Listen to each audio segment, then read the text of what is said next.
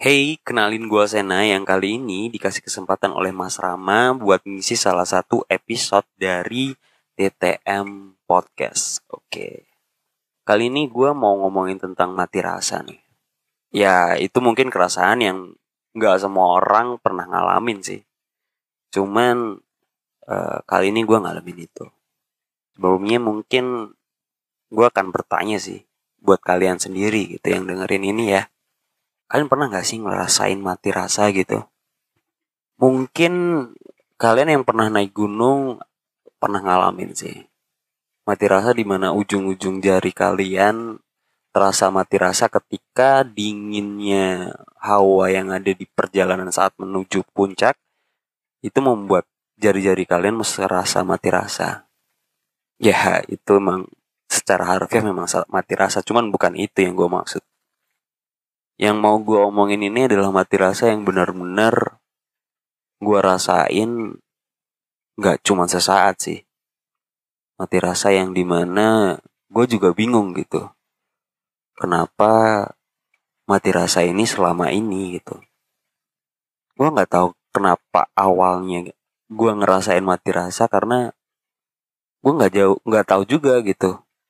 Sebab apa atau masalah apa yang bikin gue kayak gini gue mati rasa hingga di titik di mana gue nggak ada rasa kasihan nggak ada rasa nurani buat orang lain atau gue juga nggak bisa ngelihat uh, arti dari berjuangnya seseorang gitu. Ya bener-bener mati rasa sih. Mungkin dari berbagai banyak uh, masalah mungkin menjadikan gue juga sampai ke titik atau fase ini kali ya.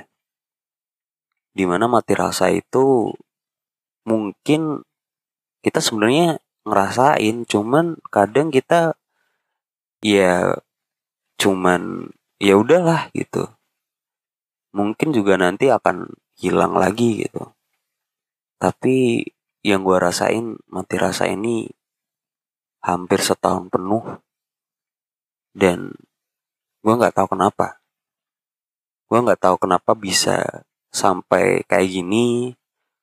Entah itu karena banyak banget masalah mungkin yang terjadi di dalam hidup gue selama selama hidup mungkin ya.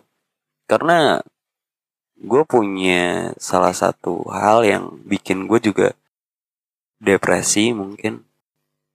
Uh, gue punya kemampuan khusus yang di mana gue punya six sense atau indera keenam yang akhirnya membuat gue jadi lebih sedikit peka gitu.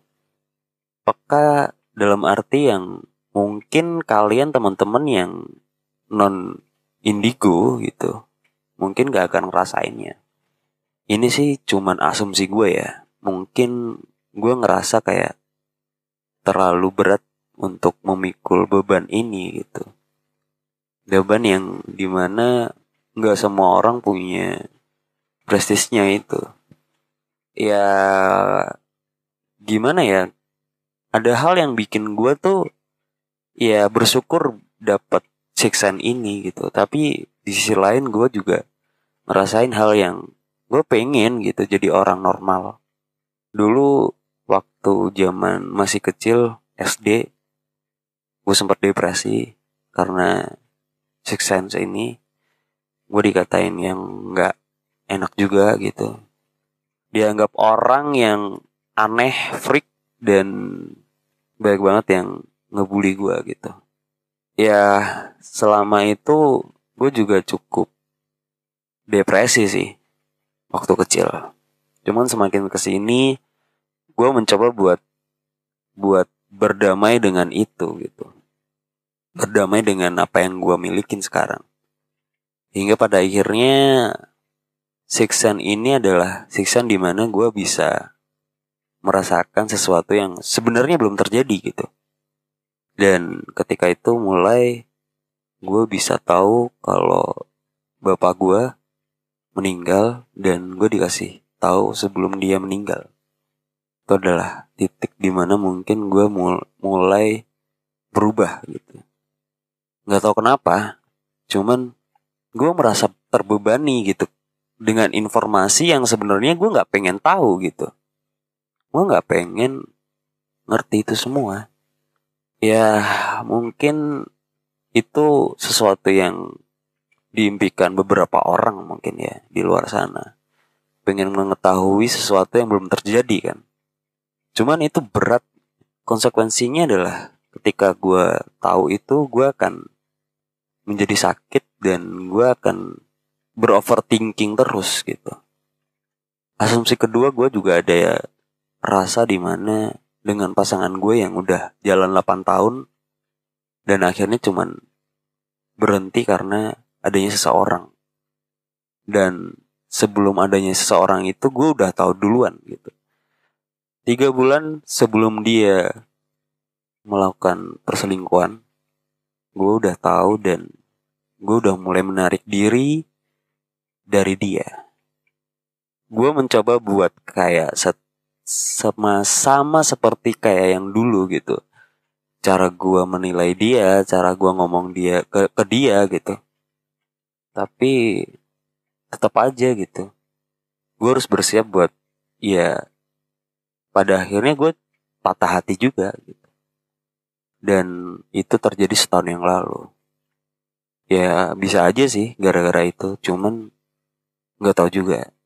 Gue ngerasa kayak udah mati rasa dan apa pun yang gue lakukan apa pun yang gue terima apa pun yang gue lihat gue nggak ada yang rasa buat untuk mencoba kembali gitu.